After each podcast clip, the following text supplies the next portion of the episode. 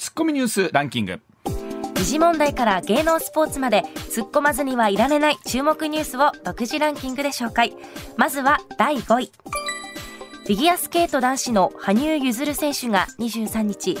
北京五輪代表最終選考会を兼ねた全日本選手権の公式練習に臨み、うん、前人未到のクワッドアクセル、はい、4回転半ジャンプを公の場で初めて着氷しました、うん、26日に演じるフリーの冒頭で入れたいと実戦初投入を明言しました、まあ、オリンピック3連覇というもう本当に誰もやったことがないというね、はい、ものがかかってるわけでもありますし。ね。まあ、一方で本当にこの人たちっていうのはこれだけブランクがあっても、しっかりとこういうところに合わせてくるというのがありますから、まあ、そこも含めても大注目のフリーの演技になりそうですよね。はい楽しみです、はい。うん、続いて第4位。明日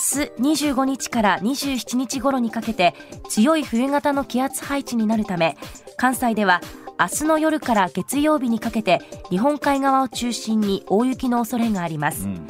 普段雪の少ない太平洋側の平地でも積雪となる見込みで交通機関に影響が出る恐れがあるため注意が必要です。ツッコミ。はいこれこの後石田さんに解説してもらいますけれどもね、はい、本当お平地というかね我々こう都心部に住んでいると本当にこの辺りに対する備えがね、はい、できてないところありますので、改めてその辺りご注意いただきたいと思います、続いていきましょう。続いて第3位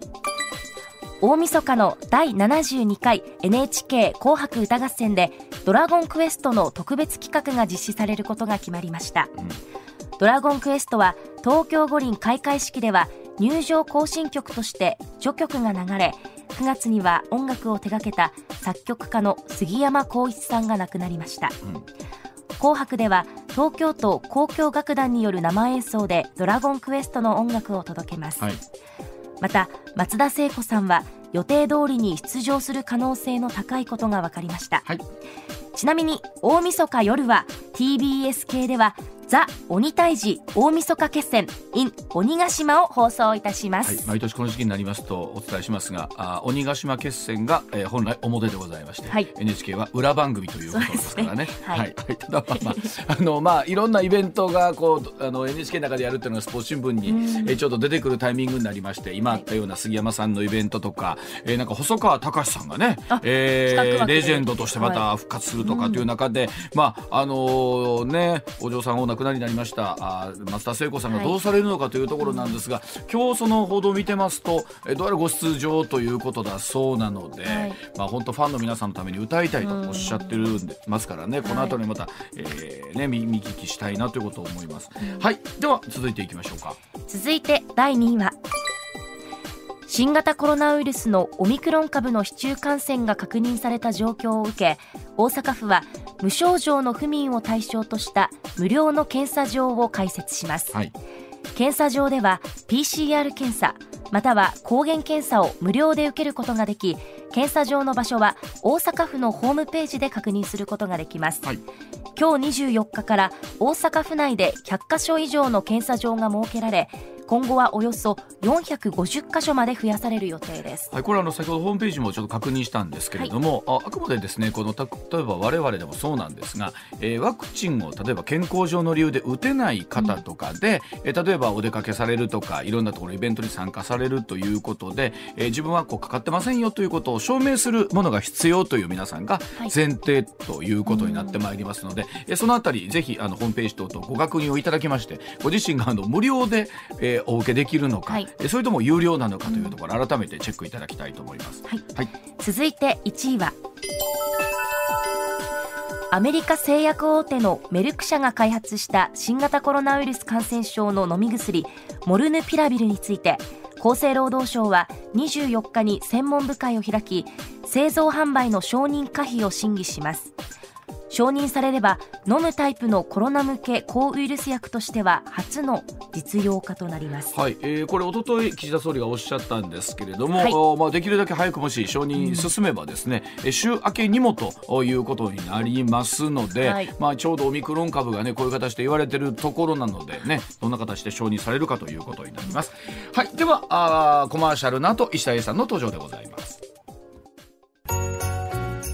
上泉雄一のエーナーではあなたのメッセージをお待ちしています。ニュースについて言いたいことはもちろん暮らしの中で感じたいろんなことぜひ送ってください。メール uwa.mbs1179.com ツイッターではハッシュタグエーナーをつけてつぶやいてください。さあ時刻まもなく6時21分になります。ここからは石田英二さんの登場でございます。石田さんよろしくお願いします、はい、よろしくお願いいたします。まあ先ほど少しお話あったんですが、うん、まああのオミクロン株が市中感染ということにもなってきまして、うん、あのしかしこのモルヌプラピラビル、ピラビルそうですが、あの承認早くなりそうですね、まあ、あのー、まあ一説あんまそこまでそのなんちゅうかな効効果がね、期待してたほどでもないという、まあ30%ぐらいの人しか聞けへんというデータもあるみたいなんですけど、はい、だ国によってはちょっと承認もうちょっと遅らせる人もあるとこもあるみたいなんですけどただ僕思うんだけど新型コロナウイルスに対する武器ね、うん、人類が持つ武器は多い方がええと思うんで、はい。うん。まあ普段だったら薬のねこういう承認とかってまあまあ時間かかる作業でしょ、うん、日常だったら、ね、それはもうめちゃくちゃかかる。ね、うん、だからいろんなものがまあ前倒しになってきてるというところあると思いますが、さあそれではまずは今日はこのニュースからお伝えしてまいりましょう。明日から全国的に厳しい寒さになりそうです、週末は強い冬型の気圧配置となりまして明日25日の午後からですね日本付近に強い寒気が流れ込みまして26日まで日本海側の 日本海側の山沿いで50センチ以上の大雪となるところがあります、うん。来週28日ですからこれ火曜日ということになりますが、はい、さらに積雪増える予想で太平洋側も雪の積もるところがありそうです、まあ、風も強くてですね猛吹雪となる恐れもあるということで、石田さんこれ厳重な警戒が必要だそうですね、まあ、ホワイトクリスマス言うてちょっとこうロマンチックやなと言うてる場合やないという。やっぱりあの車とかね気付けんと、あの、まあ、毎回ですけどもその、ね、あの立ち往生とか出てきますしね、うん、あのラニーニャ現象というのがあって、はい、赤道付近のまあ、水温が下がる、うんはい、例年より低くなるのはラニーニャ現象、うん、こうなると冬が厳しくなるんですけど、はい、まあ、去年2020年21年ぐらいラニーニャ現象が起きてるんで去年も結構冬厳しかったと思うんですけど、ね。うんうんうん、今年もだから厳しいでしょうね。うん、あのなんていうんですか冬型の気圧配置ですという天気図を見るじゃないですか、うんうん、もう等圧線がものすごい狭い間隔で縦にずっと並んでみると、うんうんうん、あの人間って不思議なもんですね。あれを見ただけで寒と思います。ね寒いです。寒いです。だいぶ、ね、なんかすり込まれてるんでしょうけどね。でいや気ぃつけなあかん。これから気ぃつけながら実は電気なんですね、はい、電気の需要が実はね、えー、まあ結構国がもうちょっとあの節電心がけてねと。うん、まあ、寒なるしもあるんですがそもそも2021年の冬、うん、まあ、22年にかけての、うん、この冬は電力不足になるよと3年前から言われてるんです。あそんな前から3年前から言われてるええー、それなんでか言うと、あのー、新電力っていうのが、まあ、要は電力の自由化っていうのが、ねうん、民間企業が入ってきましたよね。うん、で民間企業が入ってきて、まあえー、自前で発電所を持つところもあれば、えー、どっかから買うというところもありますけども、うん、あのそれまでのいわゆる電力会社、従前の電力会社が、まあ、言ったら競争にさらされたわけですね。そんな中でそのまあ、発電効率の悪い古い火力発電所をね、もう止めていったんですよ。バババッと。はい。でそれを止めたんがこの5年間で、うん、えー、火力発電所なんですがこの5年間でね原発10基分って言われてます。めちゃくちゃ止まってますよ止まってるんですよ。ももっと言うとそのまあ従前の電力会社からしたらまあ他もライバル出てきて、うん、美味しいとこだけ取るのはずるいでと、はいはいはい、うん、それやったらその発電効率の悪いのはうちはもうやめさせてもらいますわってなって、それぐらいからもうそんだけ減ったらちょっと皆が電力使い出すとやばなるでってことは3年ぐらい前から言うとったんですよ。でそこにこのめちゃくちゃ寒い冬が来るんで今年は本当に気をつけてねっていうことを通産省あたりが言うてます。うん、うん、あの難しいんですけどあの、えー、まあ起こせる電力が100としましょう。はい、で使う電力が97まではなんとかなるんです。はい、はい、ざっくり言うとね。うん、でそのこれ残り3まではなんとかなる。3切り出すとちょっとやばいでと、うん、もちろん100超えたら停電ですよ。そういうことですよね、うん、停電ですけど、うん、もう3切り出すとちょっと不安定になってくるんですね電力が。でそれがまああの起こるんちゃうか、まあ、のちょっと予備率って言い方するんですけどね、予備率が3切ることがえー、もうねもうギリギリやん。今でもキワキワなんです。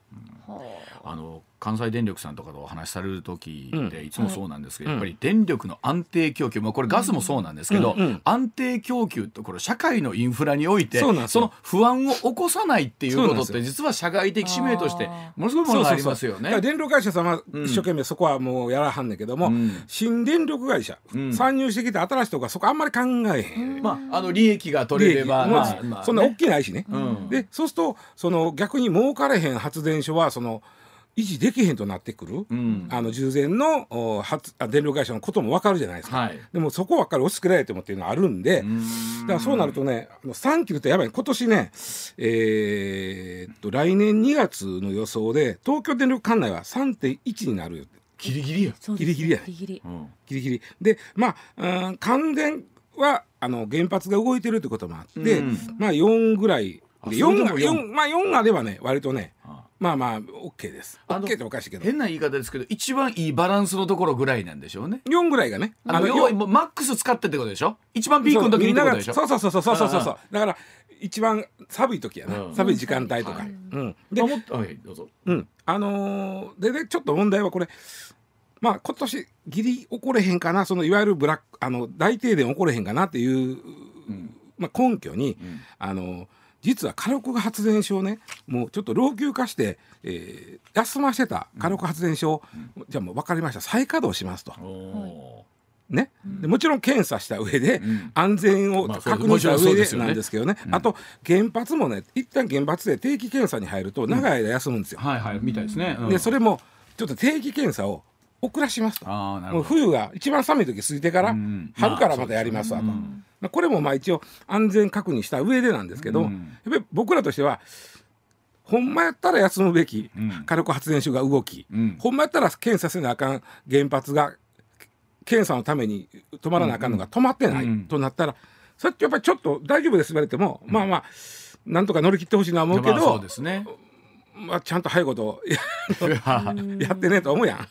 あの夏場もそうですよね、必ずこうピークのとこに向けてどうするかっていうのをすごい読み張るんでしょうけども、そうそういやでも結局さ今年1年ってこの二酸化炭素の排出みたいなところすごい言われた、えー、特に1年の中でね、でも火力発電所も稼働させなあかんってなった時にすごいあの世の中は何を求めてるんだっていうのをすごい感じますよね。そうなんですよ。でまさにねその、古い火力発電所をもう廃止していったのも、うん、発電効率悪いってことは二酸化炭素を出すわけじゃない、はいはい、あのええのんよりは、ええのん。って最新の方でやつが、でそれでやいや言われるんやったらもうやめますさとなるわけじゃないですか、ほんなやめたらやめたであの電力足りませんわ。ブラックアウトするわ言うたらほな誰のためのもんやねん、ね、そうそうそうそうそう。それをねね。あの既存の電力会社ばっかしおつけられてもなっていうのはあると思うんですよね。ちなみに北海道の多くの寒い時のご家庭は、主な弾力は何？灯油ストーブ。ああそうか。灯油やねんな。でも今年高いですよ。まあ灯油か。あとこたつ？そうですねこたつです。あのエアコンでしたっけ？こっちは。それは全く使わないです。あそうやろな。まあ電気代もかかるしね。あのまあ、北海道めちゃくちゃ寒いから灯油とかでもガンガンやると思うんですけど、昔はそうやって各家庭灯油とかねいやそうでした。多かったよ多かったうちのかも寒い中プチプチプチプチやってましたもんしばらくつけてちょっとまあ臭いとか、そうそうそうそう それでもいいんですよね。そういう臭さが冬の醍醐味。それがいつの間にかねほぼ電気でぬくめるようになって実は電気による暖房って電気による冷房より電気食うんですよ。ああそうなんですか。あ暖房のがそうなんですね。それでやっぱり急に電力が。ちなみにですねえ12月6日ええっと何曜日や？月曜日月曜日東京電力管内が一時96までいって残り4になってね。これでこれやからもっと寒なったらやばいないう話になったわけですかといってねあのみんながつけないわけにいかんでしょう、私我慢しようかいうわけにいかんじゃないですか。だからまあできるだけ例えばまあ節電、例えば、部屋が3つあんねやったら3つともつけんと1つにみんな集まるとか、そうですね、うん、まああの冷房の時も言うたやん。まあそうですね。それと一緒やと思うんですけどね、ちなみにあの先週末札幌では午前5時までの24時間のあの降雪量が55センチで観測史上最も降ったということだそうなんですけど、はい、でも別海町という前田が出身の一番東から札幌に行ってもちょっとぬくいなみたいなのあったりする あんま関係ないの？まあでも雪の量は全然違いますね。東側は全く雪がなくて。なので逆に東側の方が寒いんですよ放射冷却っていう現象で寒くなってるので今日はマイナス10度だってお母さんから母から連絡来ました。マイナス10度とマイナス15度は違う？いやもうあんまり変わらないんですけど、あの水道管が破裂したりとか、まあ、生活に支障が出始めるのが、まあ、マイナス15度とかそのぐらいの気温になってきます。すごい聞いたらねほらスケートが得意だって話あったじゃないですか、はい、朝学校来たら先生がグラウンドに水まいてはるんでしょ？水まいてくれて、うん。うん、でお昼ぐらいにはスケートリンクにがってるんでしょ？そうですそれで体育そこで体育するどんな授業やねんいやいやいや。全てが僕らではもう想像できないような寒波にまあそれこそ北海道は慣れてるけれども、ね、もう我々は本当にもう都会は雪にも弱いからね石田さん、今年は寒いし、はとはいえ電気もなかなか綱渡りなんで、はい、ということですね、えー、節電心がけましょうと。はい。わかりました。はい。6時31分。続いてのニュースこちらです。仕組みを詳しく知らなかったという方も多いんじゃないでしょうか。しわ寄せは国民に自賠責の運用益6013億円が未返済というニュースです。さあ自動車ユーザーが支払った自賠責保険自動車損害賠償責任保険の再保険運用益6013億円の貸付をめぐりまして斉藤哲夫国土交通大臣と鈴木俊一財務大臣の大臣折衝を行われました、2022年度の返済額が54億円。2018年に返済が再開された。23億円からは倍増額ということになるんですがそれまでにも完済までに112年必要ということなんですが。この仕組み自体石田さん、ね、僕もよく分かってないですけど、このあのニュース久しぶりに見たのが、うん、これ2010年に僕あの当時テレビで「チンプイ」とい。う番組で、はいうんこのニュース取り上げてるんですよ、はい、そこから11年経ってまだ返してへんなんかの話なんですけど、うん、例えて言うと分かりやすいのは、うん、子供がお年玉これからもらいます、はい、でまあ 1,、ね、1月のもう学校始まる頃になったら、うん、え結構溜まってます、はいはい、それをおお父ちゃんお,、まあ、お母ちゃんがね、うん、ちょっとあの今月家計苦しいから、貸してと、はいはい、子供に、はい、言うて返せない状態です。な。るほど。なるほど。で自賠責いうのは我々ほら車乗ってるバイク乗ってるとみんな入るわけですよね。あのえっ、ー、と普通乗用車で3年で2万7千円。だから大体1年1万ぐらいです。うん、でこれがですね制度ができたのが1955年ということなんで、ま、えー、僕より4年、ね、だから66年前。だから戦後10年でしょ？そうです。でこの自賠責で制度ができました、うん、で当時そのお金は全部あの民間の保険会社に行くわけです。そこが、まああうん預かってくれるとか運用してくれるんですけども、はい、当時ね保険会社が小さかったんですよ。まだ戦後10年やから今言ってや、うんうん、だからあのー、2001年までの46年間は、うん、ユーザーが払った保険料の6割は国が運用したんです。うん、はい。はいはい、そんなお金そんなに預かなんていうかみんなが払払ったほど保険料はいらんわけ。あの、うん、どうやったかな保険金として支払われてないわけですはいはいはい、うん、だプールまあプールされだから余った分を、うん、増やしていこうというまあ運用しようということ。それはええことなんです、はいはいそで、ね、その運用も当時は保険会社がちっこかったんで、うん、国がやってありますということで、うん、ユーザーが払った保険料の6割は国が運用したんです、うん、残り4割はその保険金として払ったり保険会社が運用したんです、はいはいはい、で6割を国が運用してたんですが、うん、46年間で2兆円になったんです2001年までに。2兆円貯まったんですでこれは誰のものですかと言ったら、うん、これはユーザーのものでしょ？はい、払ったユーザーのものですよね。そうですよね、うん、というで2002年度からは、もう保険会社ももう大きなったから自分のとこで運用できるよねと、なって分かるできますよと、でもとりあえず今国が運用して儲かった2兆円あるんですよ、うんうん、これをどうしましょうかとなった時に、うん、1兆2,000億は、うん、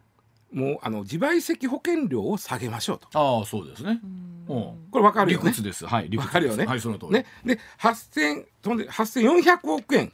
まだある、あったんです。はい、で8,400億円は国の特別会計というまあ大きな財布に入れて、はいはい、国の大きに入れて例えばねあのー、事故で、うん、えーひき逃げされたとか、うん、えー、事故に遭ったけど相手が自賠責にすら入ってへんだとか、うん、あるでしょ、はい、まあまああるよね、はい、そういう場合って言うたら引かれ損というか、はいそね、そのどっからも保険出えへん、はい、でそういう人に対してその自賠責入ってへん車やけど、うん、自賠責からプールしてるお金からそういう人に保険代、うん、保険金払ってあげましょうという、はい、そのお金に8400億円を使おうとなったわけ。うんうんうん、ここまでわかる？わかります。わかる？そしたら8400億円まで確かにいらんねん。うん、そんなに多い、ね、なるほど。そんなにいらん。でも大体年間ね百数十億ぐらいもあれば十分いきます。百億円ちょいちょいで十分いきます。まだまだありますよ。多いでしょ、うん、でところでその時国がお金困ってたんで、うん、ちょっと貸してと、うん、で8400億円のうちの6000億円をちょっと貸してということで、うん、1994年と95年の2年間にわたって借りたんです。でそれはいつ返すって言われて、最初はまあ何年何年ってその都度その都度金ない金ない言って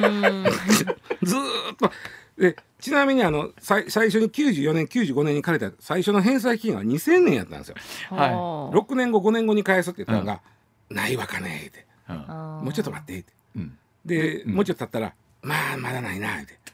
であのー、2018年からは返済が始まったんですけど、ようやく。始まったんですけど、年平均するとね年40億円ぐらいやったんです。うん。あのね6,000億借りてるわけです、うんうん、1%の利子で60億円です。ほんまですね。利子分にもなれへんや。利子にもなるかな。だから増えていったわけです。借りてる金が。ほんまですね。6013億ななっとんねん、うん、今わちゃん言ったように利子分にもなってへん、うん。うん、でこれを 6013億円まだ返してもうてへんから、うん。えー、このペースで返していったら一体何百年かかんねんそれが112年かかるいうこと？それ112年っていうのはあの利息ゼロで計算してますからね。あそうこれ利息つくねしかもその今年ちょっと多めに返しますって言うたお金で、えー、や計算して利息ゼロで計算してるから利息取ったらね、うん、ほぼほぼ永遠に返されへんわけですよこんな金では。これこれさ返さないとして、うん、誰の責任？返す返さんでこれ。だから、うん、えー、国交省と政府ですね。政府ですか？政府です。あの借りたのは、まあ政府です。借りたのは政府ね。貸したのは、まあユーザーです。貸したのはユーザー、ね、ユーザーやけど、はい、ユーザーやけど一応国交省が管理してる特別会計ですね。だから一応まあ預かり主の、うん、大元は国交省大臣が言うわけですね。なる、うん、国交省の大臣が返してと財務省の大臣に言うわけ言うわけですね。でそしたらうんちょっと待てと。もう、もう来年度が今返済期限ですよと、うん、まあ、何べんも返済期限来てんだけど。で、ね、来年度の予算に、うん、つまり6000億入れないことには、うん、そうですよね、一括関西できませんそうですよね、うん、財務省はそんな金はないと、うん、ほいで、えー、来年度の予算は54億円だけ返しますと。普段よりちょっと多いですよと。言うたんだけどもややこしいのはここからで、はい、さっき言ったように、このさっき言ったその事故対策事業って言うんですけどね、さっきの保険入ってへん車にはねられて、でこれが124億円、まあ、使ったんだって、でそれで54億あのこれに対して去年は47億円返してくれた。ということは残りの77億円は、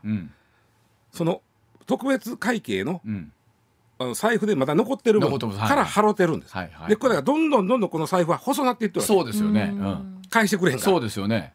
ね、うん、だからその細なった財布はもうちょっともう膨らまさなあかんでしょ、はい、そうですね。それで自賠責上げようかいう話になってる。赤字。本末が転倒するやな、そうやねどういうこと？いやそれは筋がちゃうな、筋がちゃうでしょ、ね、筋がちゃう。だから僕は12年前11年前からおかしいおかしいって言ったのにまだ返してへんなんかいって話やすいやそれは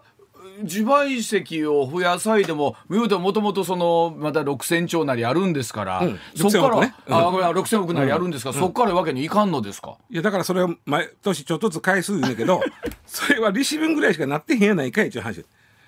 でそれでも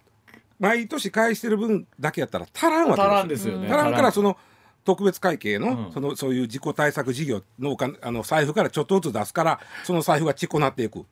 これほらあのね閣議の前って写真撮るじゃないですか、はい、総理を中心にわーって、隣で見て「お前返してないよ」って。思って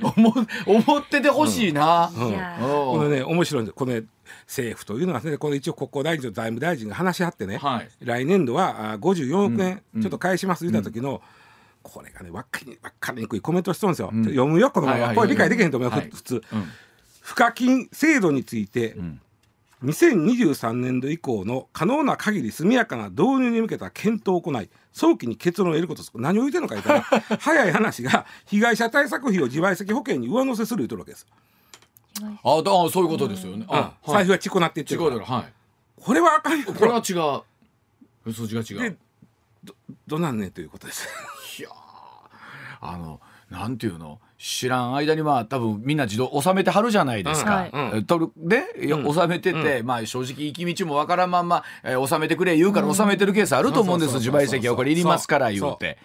で収めてるわ、そんなことなっとるわ。余っとるわ、貸してるわ、足らんようになったわ、そうそうやね。ほんで返されへんから自賠責あげようみたいな話になっていやこれはもうちょっと怒らなあかんのちゃいます？石田さんこれ誰が怒るの？えっとそれはあのユーザーです僕ら怒る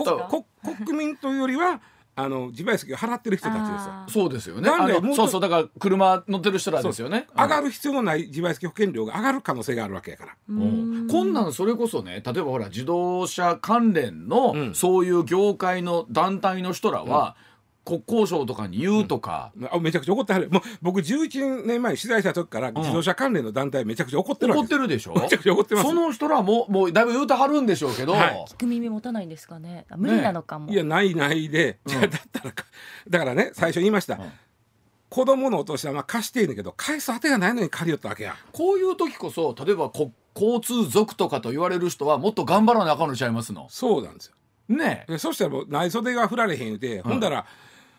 あのいやほんだらガガソリンの税金上げようかとか言い出すからちょっと待てと。それおかしいぞと。いやそうなんですよ。あのこのね、桁が大きい金額になってくると、うん、その6,000億とか、うん、2兆とかっていう金額が目の前の現金では積まれないじゃないですか、うん、だから余計に話が見えにくくなるんですよね。だから数字だけが動くから。まあ、僕のじゃああのアイディアだけ一つ出してもらうと、はいうん、あの企業団体献金を廃止する代わりに、うん、えー、政党助成金をください。うんと言うて、はい、えー、年間大体300円ずつぐらい、えー、我々取られてます。これは納めてます。税金、納めてます。納めてます。この20年間政党助成金止めたらいいね。ほんだら、うん、帰ってくるわ。うわでも20年分ぐらいってことなんですね。そうよ。うわほならみんな必死になってこれ返さなあかん 返さなあかんなるわけです止めるのおいで。ええー、ね、うん、いやほんまに。でも知らん間にそんなことになってて仮に、えー、自賠責が仮に上がるとなった時に我々は、うん、なんや知らんけど上がんねや言うて、うん、そうそう。で仕組みも知らんうちに。そう。まああの自分が払ってるけど、うん、払ってへん車がおって、それがその人を跳ねた時にその人たちが跳ねられた人が困ると、それは我々が払ってる自賠責からね、払ってあげてよで。これは理解できる。それは理解できる、はい、それは理解できる。ねこれ理解できる、うん、このお金がないから、うん、ちょっと自賠責の値段上げる。ここも理解できる、はい、そのちょっと足らん理由は国が金返せへんからね。それをちょっと待てと。それおかしい。なんかしっかりとしたこう約束みたいなされてないんですか？いやしてるから毎年あのこの時期になると、うん、お国交省の大臣と財務省の大臣が話し合って 来年いくいくら返してくれるのみたいな話はしてるんですよ。でもまあそれもなんかなんか出来レースっぽいななんか今年はこれの金額にしますせいう、まあ、ちょっと普段よりね10億円ほど増やしたんやけど。なんや,、まあ、なんやしっくりこえへんな。そうでしょ？しっくりこの問題はねちょっとみんなね、はい、あの僕11年前にもプイプイで言ってて。これはちょっとあの車特に車ユーザーの皆さんは今車運転しながら自分の車に入ってる自賠責も含めて怒りましょうこれは。これは6000億ですから、はい、返してもらいましょう、えー、6時44分です 上泉雄一のエーナー MBS ラジオがお送りしています。さあ時刻は6時53分回っています。続いて石田さんにはこの話題でございます、はい。顔認識カメラの規制強化へでございます。さあ顔の特徴から個人を特定する顔認識カメラの画像データについて国の個人情報保護委員会は規制を強化するという方針を固めました。現在主にデータの利用目的の公表義務にとどまっていますがデータの保存期間の明示などを求める案も検討していますということなんですが斉下さん本当今この顔認識カメラすごいですもんね技術がね。僕ら知らんとこでとっても顔が映ってんやろなきっと。そうだと思います、うん、ね、あのもう全ては AI 人工知能の発達によるもんですね、はい、ですよね。AI 中のも見たことないからねこれが AI かそうだから分からへんねんけど、私が AI 言いませんし。あっちこっちでねこう使ってるみたいなんですけども、今ちょっとおばあちゃん言ってくれたように、個人情報保護法というのがあって、えー、名前とか生年月日と同じように、顔認識データを取りますよということは、と取る時点は本人の同意は必要ないんです、うん、だからあっちこっちで僕ら取られてるんですね、はい、例えばねあの一番よう使ってんのがね、まあ、一番ようっていうかそのお店、うん、お店に人が入ってきます、うん、で、えー、誰が入ってもうあのあいつも来てるお客さんかどうかは分かりますよね、うん、その顔認証で,、そうですね、で年齢も大体分かります。あの、ここ大体顔で年齢っていうの分かるように、あれ不思議やで、あの昔あの二十歳にならないと買えない、うん、えー、ビールやったかな。株価のやつがあって、はいはい、ビールやったかな思うけど、あの顔認証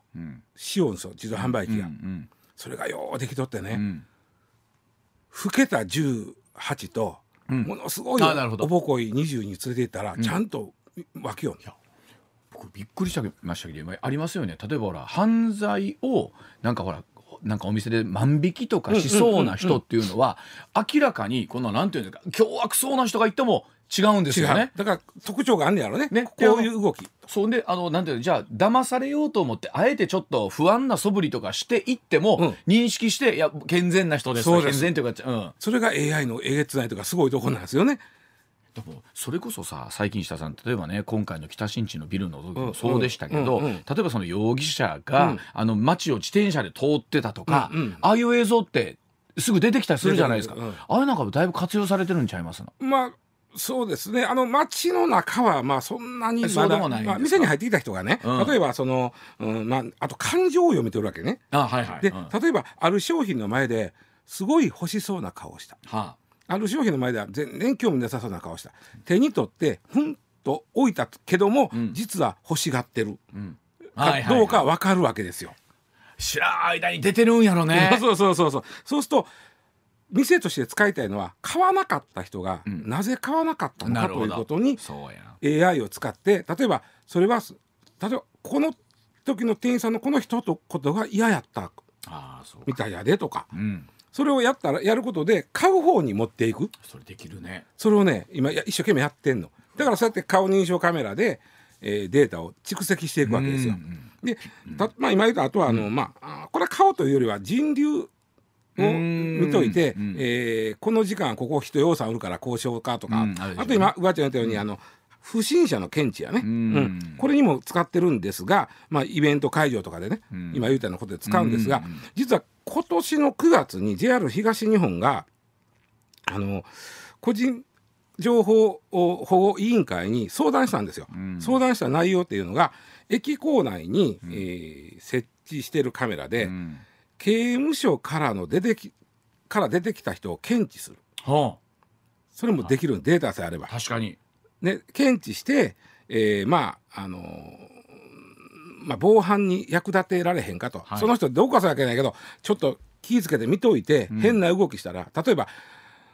刑務所入ってた理由が痴漢やったとしたら。あ確かに。この人が痴漢、うん、せえへんかどうかちょっと注意して見とこうとかいうのにつこたらまずいですかねということを個人情報保護委員会に、うん、まあ相談したんですよ。うん、だけど結局 JR 東日本さんとしてはいやまだまだ社会的な合意はできてませんねと。ここに関しては。難しいな。だからやめときますわになったの、うん、で逆にやめときますわやけどやっぱり意味のあることとして社会にとって息のあることなら使えるように、そうやね、してもらえまへんかな、ということがあったりしたんで今回まあちょっとその今までよりはちょっと逆にいろんなことを細かく決めて例えば、うん、取得したデータをいついつ何日間保存します。ね、で、えー、こうやって廃棄します。うんうんうん、で、えー、なんでデータ集めているか言ったらこういうことです。うん、今実はねあの防犯カメラで集めてる場合は防犯カメラの下に目的書いてあるんです小さく、うんうんうん、そんなん防犯カメラの下まで行ってみいんまあ見いけどね、うん、それをもうちょっと分かりやすく書くとか、そういうことで、まああのー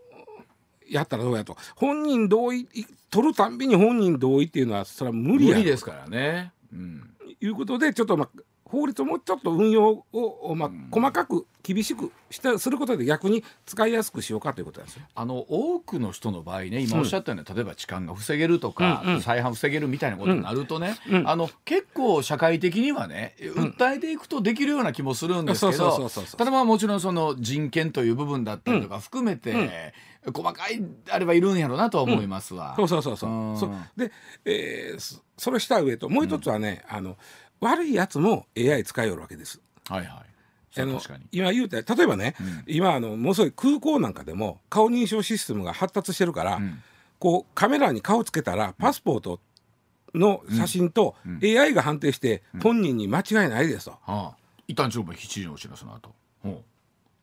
そうつまり、えっと、顔とパスポートの写真が一致してる、それが例えば昨日今日作ったパスポートなら分かるやろうけど、うん、パスポートって10年間あるじゃん、はい、日本の場合やったら。あそうです、ね、10年前でだいぶこの時からあのあの変わってますね顔みたいな、それはだいぶ変わってるでしょう。る人間、はい、やっぱり。そんなこと言わんでも AI は分かってるわけです、はい、あこれはもう間違いなくあなたはですね、うん、はいお通りくださいと、うん、なるのが顔認証システムのええとこなんですが、うん、これ悪いやつはこの同じ AI を使って悪用してるわけですね。で例えばそのどこを見て本人と確認してるかのうん、